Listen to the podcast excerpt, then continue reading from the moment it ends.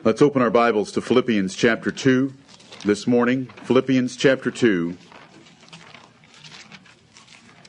And I would like to continue and likely conclude what I began last Sunday morning, and that is a consideration of Jesus as Lord. Philippians chapter 2, beginning at verse 9. Wherefore, God also hath highly exalted him Amen. and given him a name which is above every name, Amen. that at the name of Jesus every knee should bow, of things in heaven and things in earth and things under the earth, Amen. and that every tongue should confess that Jesus Christ is Lord to the glory of God the Father. Amen. Because Jesus of Nazareth was so willing to go to the cross of Calvary and lay down his life for the elect that God had given him, God also hath highly exalted him and given him a name which is above every name. And that name is the Lord Jesus Christ. We want to glory in the name the Lord Jesus Christ. Amen. Because when we say those three words together, we have his positional title, Lord. We have his prophetic fulfillment title, Christ. And we have his personal name, Jesus, all in one expression. And by so doing, we're giving glory to God, his Father, by addressing him that way. Amen. Every knee shall bow and every tongue shall confess that Jesus Christ is Lord to the glory of God the Father. Amen.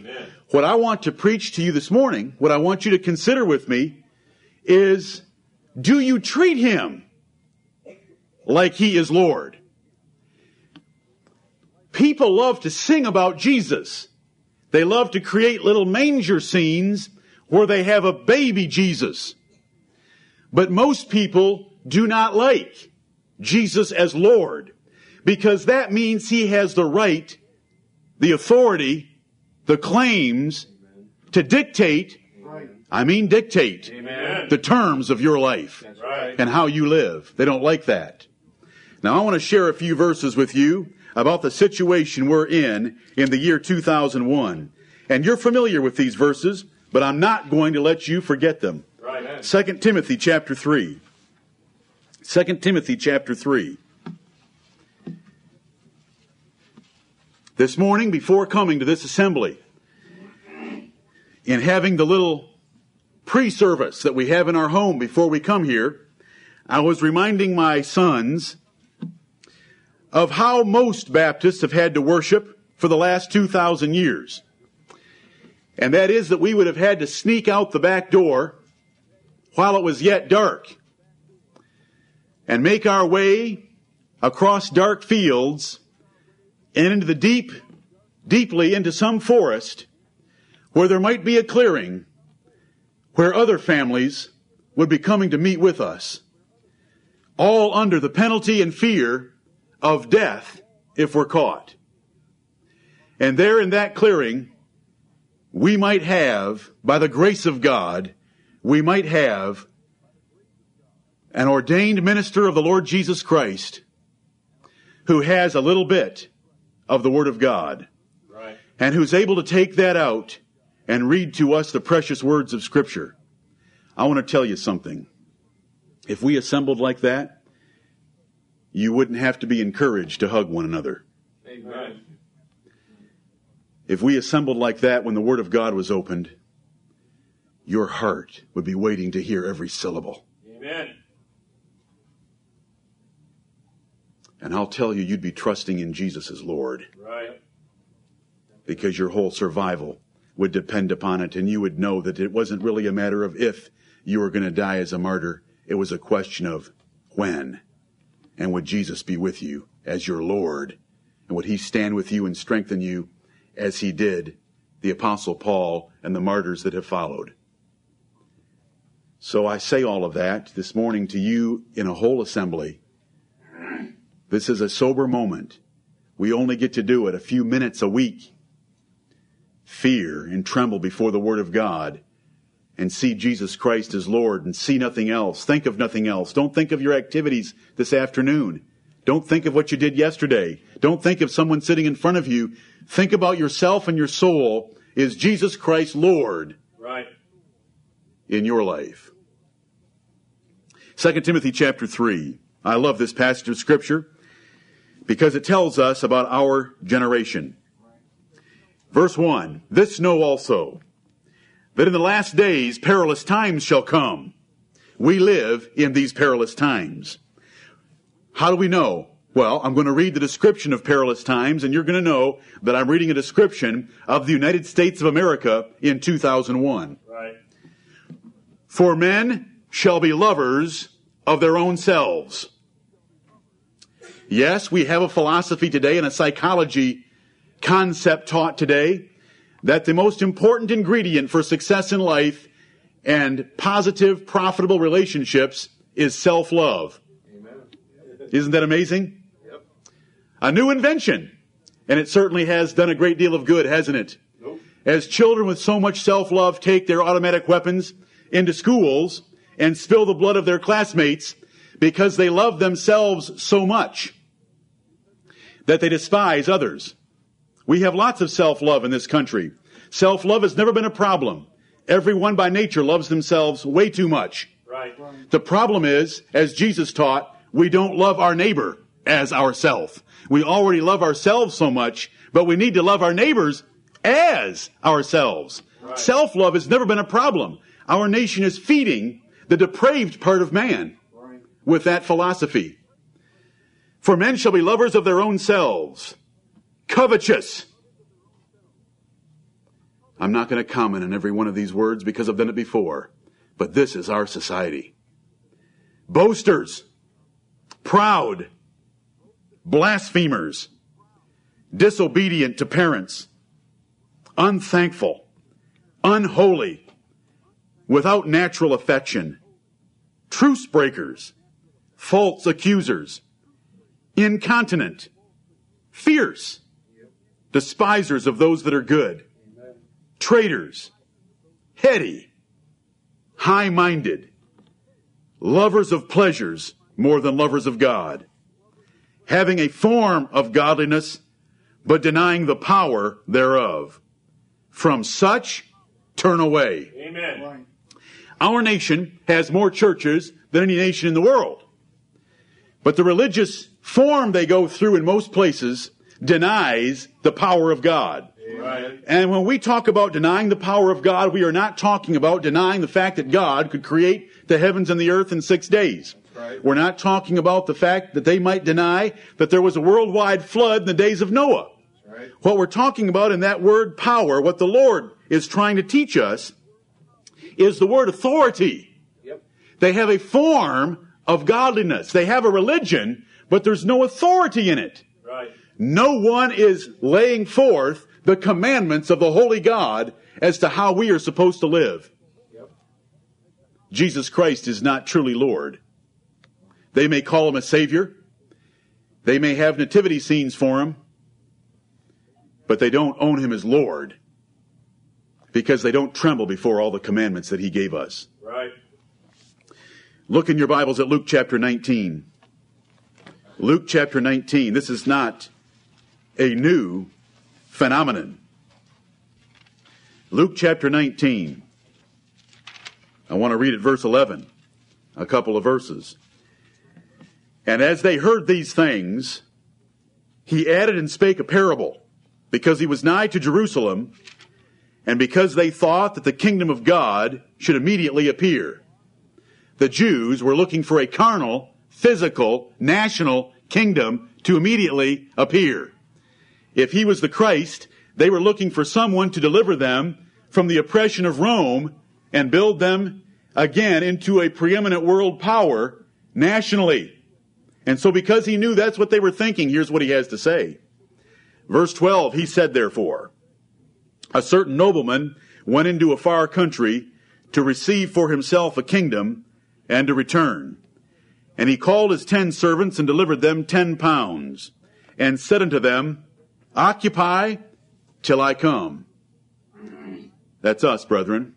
Right. That was the Jews, and it's us now. He's delivered us some pounds to keep and to invest and to return to Him with interest while He is away, but He's coming back. Verse 14, but His citizens hated Him and sent a message after Him saying, We will not have this man to reign over us. That is the cry of the religious world today. You're too restrictive. You're Neanderthal. You're too primitive. You're prehistoric. We will not have this man to reign over us. Jesus Christ reigns. And Jesus Christ is to be, is to be submitted to and to be obeyed as a king reigning. We will not have this man to reign over us. That is the statement of most religion today. They are breaking down all boundaries, accepting all sorts of sin, not only in the assembly, but in the pulpit. Right. Because they will not have this man to reign over us.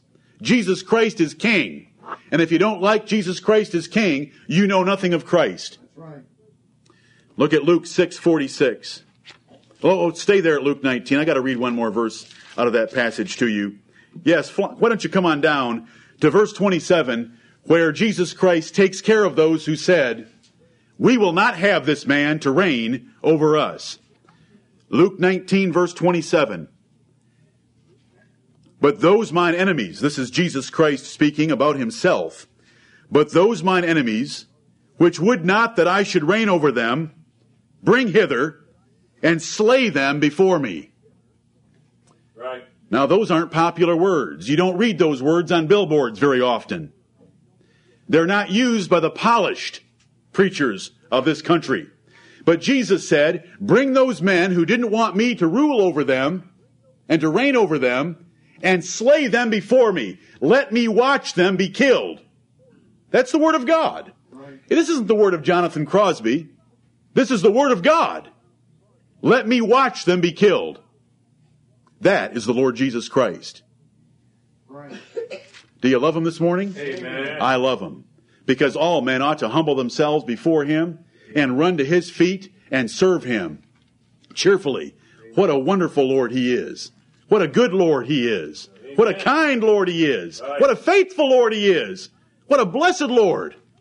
And if they want to defy him and say, we will not have this man to reign over him, I am thankful and I am blessed to serve a successful and victorious Lord who brings forth his enemies and has them killed before him. Right. Look at Luke chapter 6. Luke chapter 6. It is not enough for us to say, I believe in the Lord Jesus Christ. It's not enough for us to say, I believe that Jesus is Lord. It's not enough for us to say, Lord. There's people in our country, because our country has so fulfilled 2 Timothy chapter 3, 1 through 5, that would say these words in passing. Good Lord. Good Lord. They'll give an account for those words.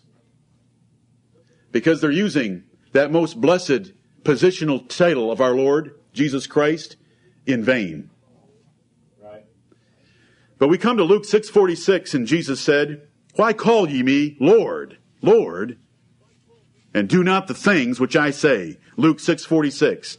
Let's not call him Lord. Let's live like he's Lord. Right. Right. Let's not sing about him being Lord. Let's live like he's Lord. Let's not preach like he's Lord. Let's live as if he is Lord. Right. Are you all with me? Amen. Amen. Jesus Christ is Lord. Every time we sin, we are saying, we will not have this man to reign over us. Do you know that? Every time you sin, I want to teach you how to hate sin. You know it's one of my great ambitions in life because that's what Jesus Christ has called me to do, to teach you to hate sin. Right. Every time you sin, you are saying, we will not have this man to reign over us. I will not let Jesus reign over me. Every time a child disobeys his parents, I don't want Jesus to reign over me. Every time a wife doesn't serve her husband well, she is saying, I don't want this Jesus to reign over me. Every time a husband doesn't love his wife, I don't want Jesus to reign over me. That is what sin is. Turn your Bibles to 1 Samuel chapter 8. Let me give you one example, and then we'll go into the practical part of this message. 1 Samuel chapter 8. Every sin is a statement from you to God, I will not have Jesus reign over me. Right. Hate sin, brethren. Hate it. It is a defiant act of rebellion against God. You are saying, I will not have Jesus reign over me. Because he is Lord, and he's given his commandments in the heavenly manual that we call the Bible. Amen. Remember, Yep. we're, ci- are we citizens Yes. in a kingdom, Yes. and the Lord has left, Amen. and we're all by ourselves in this wicked world? Is that true from Luke Yeah. chapter 19? Did he leave us a heavenly manual on how we in the embassy of the church of Jesus Christ in this world are to conduct ourselves? Amen. He did indeed. 1 Samuel chapter 8 and verse 7. We're in a cave in 1 Samuel chapter 8. Poor David is the king of Israel. He's been anointed by Samuel the prophet. He is God's choice for the king of Israel. But there's another king still on the throne. His name is King Saul. And he's chasing David all over the place. Has repeated, has, has repeatedly tried to kill David. If he was ever in the same room with King Saul, King Saul would throw a javelin at him. If he was outside the room, he'd send an army after him. Poor David. David's in a cave. He's hiding in the walls of that cave, in the recesses of the walls of that cave, and King Saul comes into the cave. This is not the passage, so I'll tell you. Then I'll go to this passage. In that cave, they had an oppor- David had an opportunity, and his wonderful cousins and nephews wanted him to kill King Saul. Yep. And he said that he wouldn't, that he couldn't, Right. because he couldn't touch the Lord's anointed. Amen. He still saw that the Lord had left Saul on the throne and had not taken him off the throne. And so David honored the Lord by not sinning against him and touching Saul, although there was every motive in the world to do so. Because he honored the Lord. Here in 1 Samuel chapter 8, which is a little before David's time, it's when Israel did not have a king, but they wanted a king. God had told them not to desire a king, that they should be content with judges, because a king costs a lot of money. Kings add to themselves servants, and servants take tax money in order to be able to feed them. And he warned his nation to trust him as their head and their king, and that he would simply have judges to interpret and to enforce his laws. But the nation wanted a king. And here's what God told Samuel about it. Verse 7 of 1 Samuel chapter 8 because verse 6 tells us that Samuel was very displeased because the people wanted a king. And the Lord said unto Samuel, Hearken unto the voice of the people in all that they say unto thee, for they have not rejected thee, but they have rejected me, Amen. that I should not reign over them. Right. My point being that when we sin, we are rejecting the reign and the rule of the Lord over us. Every sin, though it be what we would call so innocent, what does it really matter what form of government a nation has? Israel simply wanted a king because the nations around them had a king. They wanted a king to lead them into battle. They wanted a king that they could be proud of. They wanted a king that would march in parades. They wanted a king that might have a castle. They wanted a king. Is there anything so bad about that? God had said, Let me be your king and settle for judges. Right. They wouldn't settle for judges and the Lord being their king. And so God says that when they chose to have a king, they were rejecting him, not Samuel. Right. And that they were saying that God should not reign over them. Do you understand it? My point so far has been sin is saying, I will not have Jesus Christ to reign over me.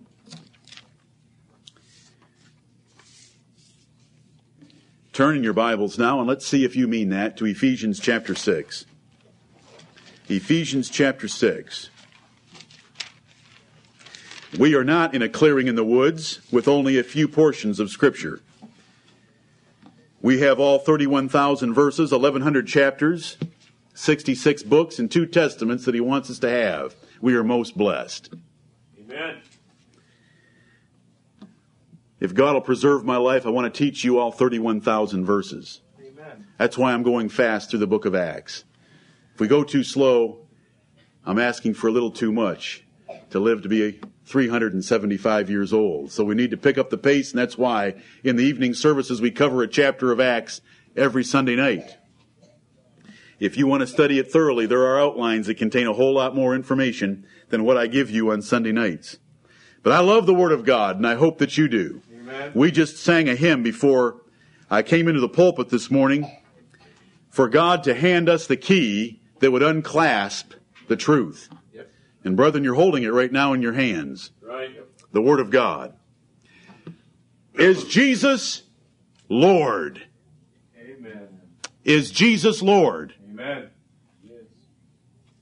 Let's find out. Ephesians 6, and I did this last Sunday, but because we live in the perilous times of the year 2001, this passage needs to be repeated. Right. Ephesians 6 1. Children, obey your parents in the Lord, Amen. for this is right. Children, obey your parents in the Lord, for this is right. Every time a child does not obey their parents, he is saying, I will not have Jesus to reign over me. I am not going to obey Jesus. I am not going to let him be my Lord. That is what every child says.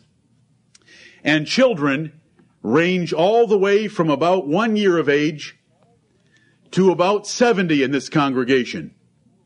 You're still children. Children, obey your parents in the Lord, for this is right. There's no age limit when a child can say, I no longer need to obey or honor my parents. Where did you get that idea from? Right. Where did you get that idea? It didn't come from the Lord or the Bible. There's no end. I taught you last Sunday that parents know when to let their rules be less restrictive as you get older, as you get married and as you have your own home. But you're still to honor your parents because I can read in the Bible that when your mother is a widow and she needs to be taken care of, that children are still supposed to take care of that widowed mother. And if they do not so, they have denied the faith and are worse than an infidel. Right. 1 Timothy chapter 5. There's no age limit. The point I want to make is children obey your parents in the Lord. So you teenagers, when your parents tell you to do something that you don't really want to do, when your parents break off a relationship that you don't really want to lose, when your parents are restrictive about what activities you can engage in, obey them. If you don't obey them, you are thumbing your nose at the Most High God and saying, I will not have Jesus to reign over me. And I want to tell you something. That Lord Jesus Christ will fulfill Luke 19 verse 27. He will call forth his enemies and have them slain before him. You will bring upon yourself so much trouble in this life. And you give the evidence of not having a next life. Right. Children, obey your parents in the Lord. You know, I could exhaust this and I could spend the next hour on just this little clause here. But we read that the perilous times of the last days, children would be disobedient to parents. And so we live in a generation like that. Every child in here should obey their parents. In the Lord. Is Jesus Lord? Amen. You children that have been baptized, you younger people that have been baptized, we have down to a 10 year old in our assembly that's been baptized. When you were baptized, you said that Jesus was Lord. Because I baptized you in the name and the authority of the Lord Jesus Christ. If you don't obey your parents, you're saying, I will not have Jesus reign over me. And let God be true and every man a liar. God will have the last laugh on all those who reject his commandments. The Bible has very much to say about children obeying their parents. It goes on to say in these verses, honor thy father and mother. The promise and the reward that's attached to it doesn't really matter. honor thy father and mother are words from the Lord Jesus Christ. Whether there's a reward attached or not isn't important. These are the words of the Lord Jesus Christ, and if you don't obey them, you're saying, I will not have Jesus to reign over me. And I want to tell you, as you get older, the decisions your parents make about you become more painful. But if you trust the Lord completely, because remember, He gave you your parents. Right. He chose your parents. So if you don't like your parents, again, you are saying, I will not have Jesus reign over me. It isn't fair the set of parents I got. Let God be true. These are the words of the Lord Jesus Christ. Trust Him and trust your parents. He gave you the set of parents that you have. Obey them. In Psalm 127 verse 3 this morning, we read that, lo, children are the heritage of the Lord. Amen. And the fruit of the womb is His reward. Amen. So, let's talk to parents for a minute. If children are given by the Lord, then they're on loan to us, aren't they? Right. They were given to us. Do they have souls that are going to last a long time? They're given to us on loan. How are we taking care of them? Because they were given to us by the Lord. So every parent ought to think right now about what efforts they put in this past week, this past month, into exhorting, encouraging, and training their children in the nurture and admonition of the Lord. Look at verse 4 of this same chapter, Ephesians 6 and verse 4. And ye fathers, provoke not your children to wrath, but bring them up in the nurture and admonition of the Lord. Nurture and admonition is careful instruction and the pointing out of duties to make your children pleasing to the Lord. This has nothing to do with sending them to school. Right. Send, sending them to school, if all of you would be honest with yourselves, is to get rid of them. To a great degree. Here's how I can tell that. Here's how it is so simple. Listen, if I can figure it out, do you know how much quicker the Lord figured it out? Here's how we know. How much time in comparison do you put in to doing verse 4 versus sending them to learn their three R's? Three R's aren't going to help them much. I can find some, I can find a job for somebody that can make a living in this society that doesn't know his three R's. Don't need the three R's that much. So what if you make 35,000 a year or 350,000 a year? How does that help you? Right. It has a great it has a great measure of temptation and evil attached to it, the 350,000. There's more probability that the man making 35 can live a holy life, pleasing to the Lord. Ye fathers, provoke not your children to wrath, but bring them up in the nurture and the admonition of the Lord. Is he Lord of you parents? If you're not spending time and effort, and yes, it takes effort, and yes, it's uncomfortable effort at times, but to sit your family down and to teach them the Word of God, to sit at that supper table and to talk about something sober and profitable, if you're not doing that, then you are saying, I will not have Jesus reign over me. Because He has said to do it. Parents, we are responsible to the Lord Jesus Christ for our children.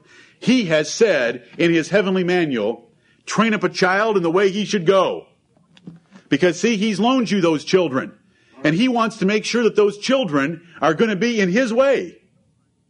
And so he says, train up a child in the way he should go. And if we don't do it, then we are saying, I will not have him to reign over me. Let's stay in Ephesians chapter 6 and go to verse 5.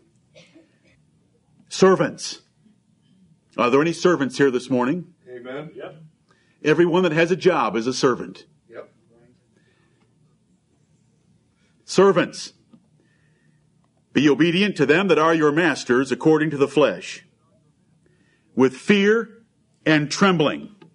This is the heavenly manual. This is how Jesus Christ, the King of his kingdom, wants all of his citizens to live while they're in this world. Right. With fear and trembling before your employers. Fear and trembling before your employers. Fear and trembling before your employers. This is the word of the Lord. I don't know what else to preach to you except preach the word is what I was commanded to do. And it says fear and trembling before your employers. It doesn't say before frightening employers.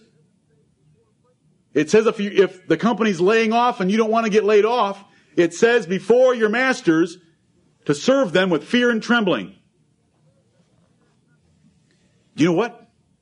We live in a society, according to 2 Timothy chapter 3 and by your observation, that doesn't even understand these words anymore. That's right. Do you know in God's society, if a servant wasn't doing his job, a master could pound the daylights out of him with a rod? Yep. And as long as that servant died a day or two later, It was right. it was fine. Amen. You say that is just cruel and unusual punishment. That's the way the Lord makes sure that men give a decent day's effort for a decent day's wages. Amen. Right. And do you know what? There's very few people beat, very few servants beat in a society like that. Yep. And there's very few unsuccessful farms. Yes. Amen. Servants, be obedient to them that are your masters according to the flesh with fear and trembling in singleness of your heart. You have one motive while you're fearing and trembling before your employer. One motive, not two, one. As unto Christ. There he is. There's our Lord Jesus Christ. As unto Christ. You're not fearing and trembling because your master's intimidating. You're fearing and trembling because your Lord's intimidating Right. because he has said to, fe- to serve them with fear and trembling, not with eye service as men pleasers. You are never trying to please your master as your primary goal. Right. Your primary goal is a single heart as unto Christ, but as the servants of Christ, doing the will of God from the heart. From your heart every day on the job. Lord, this is the job that you've given me. This is the master that you've sent me. I am going to serve you today. I am going to work hard for you. Not, I'm going to work hard for you and the promotion I hope to get. I'm going to work hard for you. Single minded, not being a man pleaser. A man pleaser is thinking about that promotion. I want to tell you something. If a man were ever to put these verses into practice from their heart, the promotions will take care of themselves because you will be one in your company. One. You'll be the only one. And I don't care how big your company is, if you were to live these verses. And if you do not live these verses, you are saying, I will not have Jesus to reign over me. Doing the will of God from the heart, verse 6, goes into verse 7 with good will, doing service as to the Lord and not to men. You're not serving men, you're serving the Lord. Right. Every moment on the job, you are serving the Lord. Knowing that whatsoever good thing any man doeth, the same shall he receive of the Lord, whether he be bond or free. Do you notice that your goal is not the promotion that comes from your master? Your goal is the promotion that comes from the Lord. Right. He'll take care of you. This is how we're to live. We've dealt with children in verse 1. We've seen parents in verse 4, fathers in verse 4. Now we have servants in verses 5 through 8. We're all ser- most of us are servants. I'm your servant. How many of you know what I'm doing every day? All you have to do is turn me over to the Lord. Because he's intimidating. I serve him with fear and trembling. I give him many hours, many more hours than any of you give your professions. And I'm no hero for that. I'm an unprofitable servant, and I wish I could scrape more hours out of the day. But we're all servants, Right. and we're told what to do. Is Jesus Lord? My sermon is simple. Is Jesus Lord? If we don't serve on the job like this, we are saying, I will not have this man to reign over me. Right. And the man you're talking about is not your master. The man you're talking about is the man Christ Jesus. Amen. I don't care. I don't care how froward and obnoxious your employer might be. If you have a froward and obnoxious employer, God sent him to you Right. to see if you could handle just a little tiny bit of adversity. And Proverbs 24:10 says, "If thou faint in the day of adversity, thy strength is small." You're a weakling if you can't handle a bad master. Because only when you have a bad master can you really show that you serve the Lord Jesus Christ. Amen. That's 1 Peter chapter 2 about verses 15 through 18. I want to show you that passage. Turn to 1 Peter chapter 2. I have a word of wisdom. Some of you are thinking, well, you don't work for the boss that I work for. I have a word of wisdom. I speak as a fool. Hopefully, I just have wisdom. 1 Peter chapter 2. For those of you who don't know what I'm talking about, you need to watch a little bit more of your Christian television. I speak as a fool the second time. 1 Peter chapter 2 verse 18. Servants, be subject to your masters with all fear. There it is again. I thought that every job was supposed to have benefits and a pleasant work environment and a fulfilling job description. But all that the Lord says is servants, be subject to your masters with all fear, not only to the good and gentle, but also to the froward. There's an obnoxious boss. For this is thankworthy if a man for conscience toward God endure grief, suffering wrongfully. Right. So you're suffering on the job and you're suffering wrongfully. Your, your master is unfair. So what does that mean? You steal a little bit from the clock? You don't give him as much respect? Wrong. Wrong. Wrong. If you don't give him as much respect, if you steal on the clock, if you in any way cheat him, you are cheating the Lord and you are saying, I will not have this man to reign over me. Right.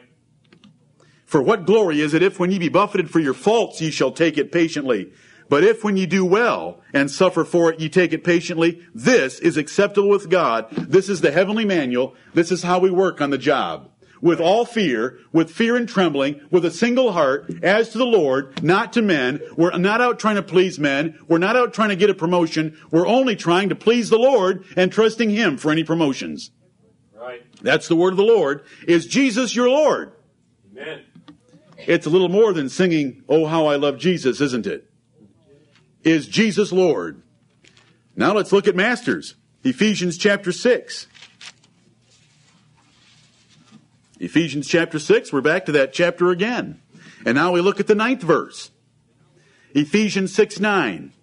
And ye masters, do the same things unto them. That is, singleness of heart, as to the Lord, not to men. Forbearing, threatening. Unnecessary and foolish threatening. Be a man of your word. Knowing that your master also is in heaven. Neither is there respect of persons with him. God doesn't respect persons. He doesn't care whether you're a master or a servant. And God doesn't respect persons, so masters shouldn't respect persons. They should pay based on performance. They should forbear, not, not engage in threatening. If they're going to threaten, they better follow through with it. They better be consistent, faithful, men of their word. So masters are addressed. And if a master doesn't treat his employees well, there's a God in heaven. And he's saying to him, I will not have this man to reign over me. Right. Let's turn to Ephesians chapter 5. You're right there. Isn't it amazing how spiritual the Word of God is Amen. When it comes to the person of the Lord Jesus Christ? He's our Lord, and here's what he said. Verse 22 of Ephesians 5. Wives, comma. Does the Lord have your attention, women that are married? Wives, submit yourselves unto your own husbands as unto the Lord. When a wife submits, that means to obey. That means to serve and to help him the way he wants to be served and helped. When a woman does that, she does it as unto the Lord because the Lord gave her her husband. If a woman thinks that she's picked her husband, you don't understand the sovereignty or the providence of God at all. God gave you your husband. God gave the office. God gave the office authority over your life. And God put the man in the office with the authority over your life. And it's your job to obey, to submit. Submit means that you're willing to obey when he's asking something that you don't want to do. That's right. When you do something that he, when you do something for him that you want to do, there's no submission involved. That isn't submission. That's cooperation. Or as I've told you before, that's vacation. A woman really finds out if she's a godly woman or not when her husband asks her to do something she doesn't want to do. So every time your husband asks or expects or it's known that you ought to be doing something that you don't want to do, you have a chance to show by your life that Jesus Christ is Lord. Right. Wives, submit yourselves unto your own husbands as unto the Lord. Because by submitting to Him, which is a hard thing to do, you're submitting to the Lord and you're making Him the Lord of your life. If you don't submit to your husband and you withhold from your husband, and you do not cheerfully comply with everything that he wants, expects, and hopes out of his wife, then you are saying, I will not have this man to reign over me. And you're saying that not about your husband. You're saying that about the Lord Jesus Christ. I will not have Jesus Christ reign over me. Turn to Proverbs chapter 18. Proverbs chapter 18. Let's think about something else again. Another aspect of your lives. Proverbs 18:22. Whoso findeth a wife findeth a good thing and obtaineth favor of the Lord. Right. What persons are being talked about in Proverbs 18:22? Husbands. Amen. Whoso findeth a wife findeth a good thing and obtaineth favor of the Lord. I want to talk to you men for a minute. Now we could have kept on in Ephesians chapter 5 because verse 25 said, husbands, comma, love your wives.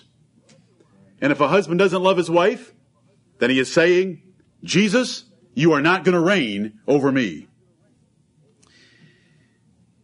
I could turn you to so many verses of scripture this morning about husbands, but I've done some of that in the past and I don't have time to do that this morning. I can say that Colossians 3:18 says, "Husbands, love your wives and be not bitter against them."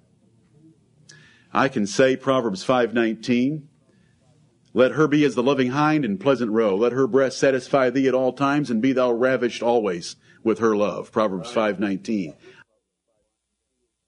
Colossians 3:18, Proverbs 5:19. It's Colossians 3:19 and Proverbs 5:19. Whoso findeth a wife findeth a good thing and obtaineth favor of the Lord. Where'd you get your wife from, husbands? The Lord. The Lord gave her to you. Do you treat your wife as a woman created by God and loaned to you for safekeeping? If you don't, cherish her and nourish her like the Lord does us as a church, then you are saying, I will not have this man to reign over me. Right. Because of bitterness, because of past pain, because of seeing her 417 imperfections, you want to withhold from her? You are saying, I will not have this man to reign over me. Do you treat your wife like a sister in the Lord and an equal heir of eternal life? Right. Equal heir of eternal life. You know, when I consider this subject and thinking about the lordship of Jesus Christ when it comes to husbands in their marriage, marriages, I have a great temptation to believe what is said by the evil women of our nation and generation. I'm tempted to agree with them when they say there's two kinds of men. And I want to ask you this morning, which of these two kinds of men are you? There are selfish men and there are selfish men. Which one of those categories of husband are you? A wife is an incredible blessing from God. Right.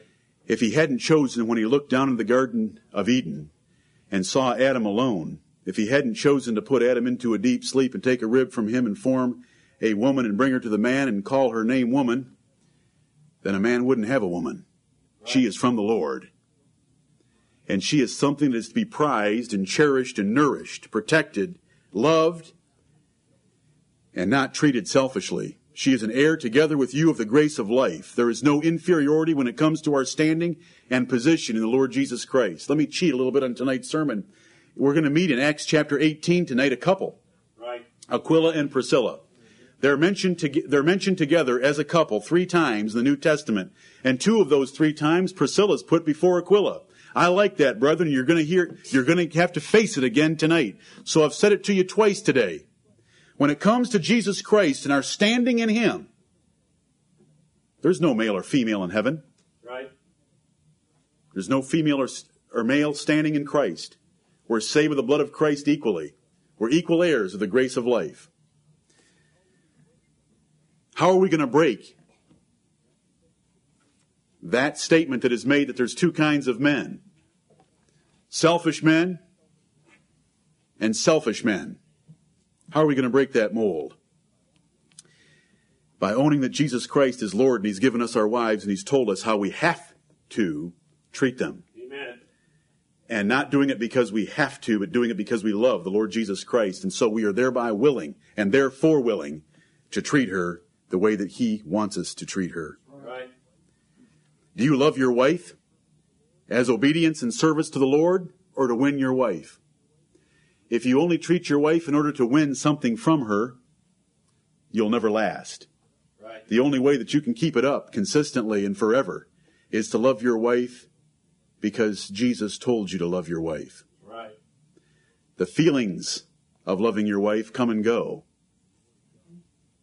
But the word of God abideth forever. Amen. 1 Peter chapter 2.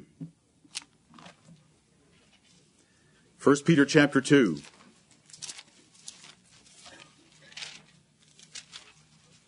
Every conversation you husbands have with your wives is Jesus Lord. Right. Every time you take her to bed, which I hope is every day, Jesus is Jesus Lord. Right. 1 Peter chapter 2 and verse 13. Submit yourselves to every ordinance of man for the Lord's sake, whether it be to the king as supreme or unto governors, as unto them that are sent by him for the punishment of evildoers and for the praise of them that do well. For so is the will of God. Submit yourselves to every ordinance of man. Why? Why do we obey every ordinance? Why do I wear my shoulder harness and seatbelt combination that messes up my tie and irritates me every time I get in my vehicle? Why do I do it? And I do it cheerfully. I only speak that way about it to you to tell you what my flesh thinks of it. I want you to love obeying laws because Jesus has left us as citizens in his kingdom here. And he's gone away, but he's coming back and he's given us a heavenly manual on how we're supposed to live. You know, there are little, there are rectangular pieces of metal beside the highway and beside roads. Have you seen them? Rectangular pieces of metal. They have numbers printed on them and there's a post in the ground. Do we obey them? Do we submit? All of you men who sit there and think while I'm preaching to the women, man, I'm glad to have a pastor like this. Oh, it is so good. I hope she's hearing every syllable that's coming from his lips. Well, that same pastor wants to say to you, do you see the rectangular piece of metal beside the road? Because Jesus is asking this morning, do you see the piece of metal?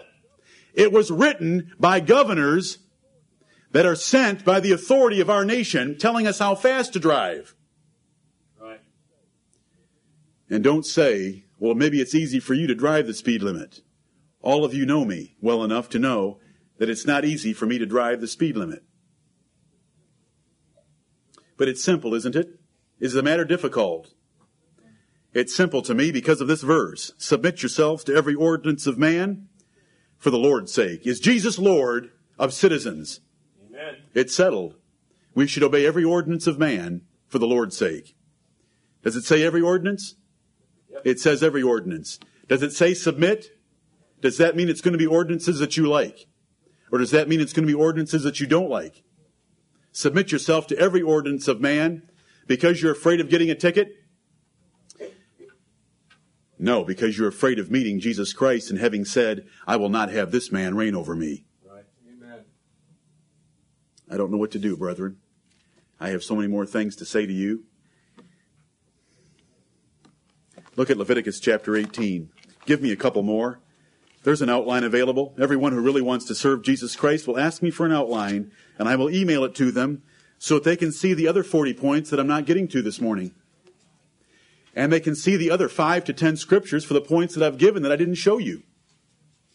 Leviticus chapter 18. We live in a society that is very much like the city of Corinth we're going to look at tonight. A, a nation built on lasciviousness and licentiousness. Now, those are two words you haven't read in the newspaper recently. Lasciviousness and licentiousness. Lasciviousness is unbridled lust. If it feels good, do it. If it's another man's wife, do it. If it's someone you're not married to, do it. Licentiousness. No rules or moral restraint whatsoever. No license. Total license. Freedom to do whatever you want to because there's no rules. The city of Corinth was like that. We're going to meet it, meet those people tonight in Luke, in, in Acts chapter 18. But we live in a nation like that. But I want to tell you something Jesus Christ has spoken about sex. And Jesus Christ has limited it very definitely, very clearly, and pointedly. And Luke 18 is one of those chapters that no one wants to pay attention to anymore. God condemns sodomy. Right. It doesn't matter what our universities say today. It doesn't matter what pulpits say today. God condemns sodomy. It's an abomination to him. Because the Canaanites were guilty of sodomy, he said the very land, that dirt that I talked about earlier this morning outside, vomited out the inhabitants of Canaan. Leviticus chapter 18. Look at verse 6. None of you shall approach to any that is near of kin to him to uncover their nakedness. No sex between relatives. Now, this is the word of God. Right. I want you to notice, though, on what that rule is based. Because there's some practical poor effect that it has. Because inbreeding creates deformed children. Those are all pitiful and weak excuses. Listen to the verse. None of you shall approach to any that is near of kin to him to uncover their nakedness. I am the Lord. Amen. God governs sex. He tells you whom you can have it with and where you're to have it. That's in marriage. And how often you're to have it. And how you're to have it. And who's got the right to your sexual performance. That's your marital spouse. All of that's in the Bible. So every time that our sexual relationship within marriage is not living up to God's description of it, we must admit to ourselves, and that's why I'm preaching to you this morning and preaching to me, we are saying, I will not have the man Christ Jesus reign over me. Verse 22. Thou shalt not lie with mankind, as with womankind. It is abomination. Does anyone need interpretation of that verse? Is that difficult to understand? A man and a man in bed is just not a pretty sight. It's not even an ugly sight. It's worse than ugly. It's an abomination. Right. Verse 22, thou shalt not lie with mankind as with womankind. It is abomination. Neither shalt thou lie with any beast to defile thyself therewith. Neither shall any woman stand before a beast to lie down thereto. It is confusion. Defile not ye yourselves in any of these things. For in all these the nations are defiled which I cast out before you, and the land is defiled. Therefore I do visit the iniquity thereof upon it, and the land itself vomiteth out her inhabitants. And the chapter ends with the last six words being, I am the Lord your God.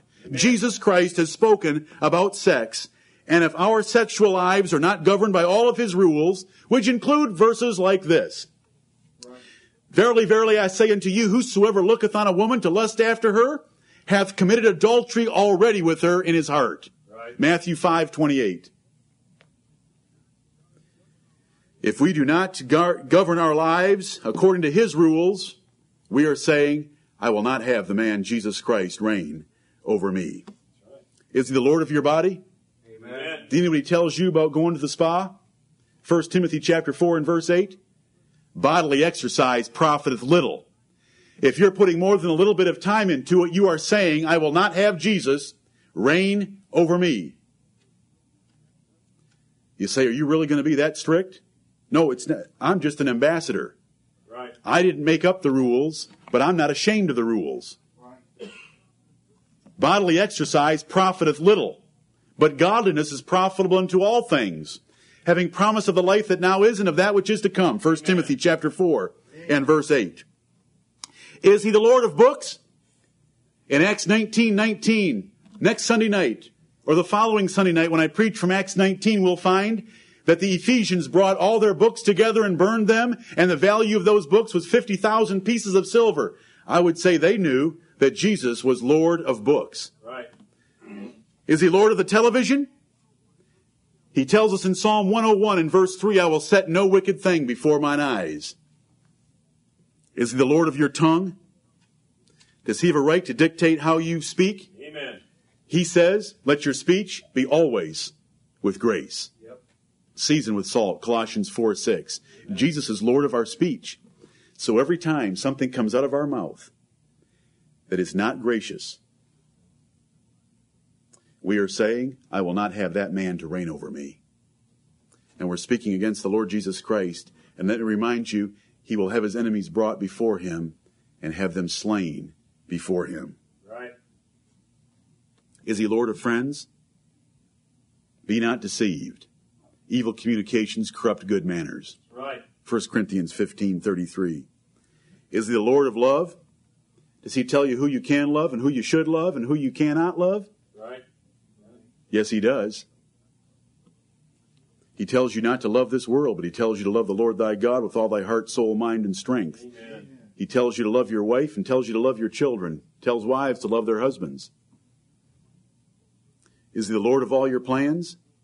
Mm-hmm. James chapter 4 and verse 15 says, if you're going to do something, you're supposed to do it this way. We're going to do this or that if the Lord will, Amen. because he's Lord of those plans. Is he the Lord of your money? Yep. Does he say that not giving to him is robbing him? Malachi chapter 3 and verse 8? You say, I don't have enough to give to him. Take that up with him. Will a man rob God? Yet ye have robbed me, saith, saith the what? Saith the Lord. Malachi chapter 3 and verse 8. Is he Lord of the unity of this church? Amen. Amen. There are six things that God hates. Yea, seven. What's the last one? Brethren that sow discord. Proverbs chapter 6 and verse 19. Is he the Lord of your circumstances? Amen. Nothing's ever happened to you that God didn't intend to happen to you. We know that all things work together for good to them that love God, to them who are the called according to his purpose. He's the Lord of your circumstances. So instead of complaining about them and resenting them and fearing them, trust him. Amen. All things work together for good to them that love God, to them who are the called according to his purpose. Brethren, is he the Lord of everything? Amen. Come over to Colossians chapter 3 and verse 17, and with this text I'll close. Colossians chapter 3 and verse 17. As I taught you last Sunday from Matthew chapter 21, it is better to fall on the Lord Jesus Christ and be broken Right. than to have him fall on you and grind you to powder. Amen. Fall on him, brethren. Jesus is Lord. He's dictated the terms of our lives. Because he's Lord, which I taught last Sunday and didn't really look at much this morning. Because he's Lord, we ought to obey him regardless of any benefits. Right. But if you were to ever lose your life and live your life exactly the way the Lord Jesus Christ has prescribed for you to live your life, you will find the highest measure of happiness, fulfillment, success, and prosperity. Right. True. If you try to preserve your life by saying, I will not have him to reign over this part of my life, I don't care what the pastor said. Turn the TV on. Go ahead. I serve a glorious Lord Jesus Christ. And I am able to preach in total comfort that he will have the last laugh. And I will laugh with him. Because what we are talking about this morning is a sober, serious matter. This is not a game serving the Lord Jesus Christ. It's not a religion. We have a relationship. We are citizens of the great King. Fall on him this morning. Break yourselves.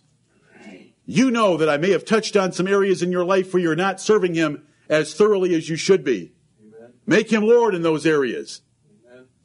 Yet I want to say to you that the Lord Jesus Christ, to those who love him, is a most tender and loving Lord and Master. Right. Thomas wasn't with the disciples the first time that Jesus appeared to them. And after Jesus left, Thomas met with the disciples, and the disciples said, We've seen the Lord. Thomas was a doubter, and he said, I'm not going to believe until I see the holes in his hands and the hole in his side. And right about that time, Jesus appeared, said, Here I am, Thomas. And Thomas said, My Lord, my God. That was a tender moment.